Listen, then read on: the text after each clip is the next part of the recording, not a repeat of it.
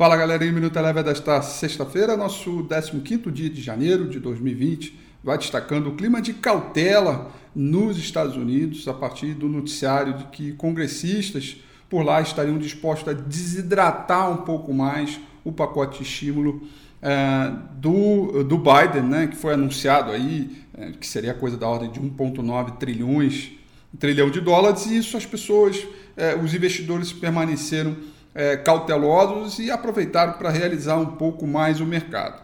Vai lembrar que segunda-feira que vem, dia 18, é feriado nos Estados Unidos, dia de Martin Luther King.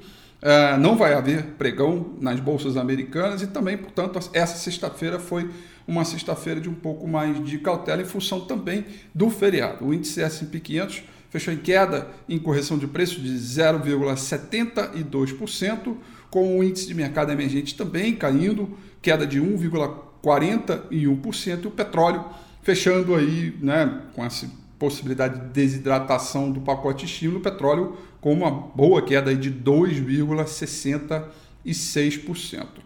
Por aqui, dólar em forte alta, alta de 2,01%. Investidores olhando todo o agravamento da crise em Manaus e todas as questões ligadas aos os ruídos políticos, né, é, ligados à questão da estrutura fiscal do país e tudo que agrava em Manaus e que pode repercutir em mais uma pauta bomba, deixa os investidores um pouco mais aflitos, por isso dólar para cima, curva de juro para cima e bolsa para baixo. O índice Bovespa caiu 2,54% em dia de forte correção de preços aí sobre as, as altas recentes. Destaque negativo para as ações do índice Bovespa ficaram para a CSN, que caíram 8,10%. Destaque positivo, as ações que mais subiram ah, dentro da carteira composta do índice Bovespa foi, ficaram para as ações da B2W, que subiram 5,11%. O Minuto Eleven fica por aqui.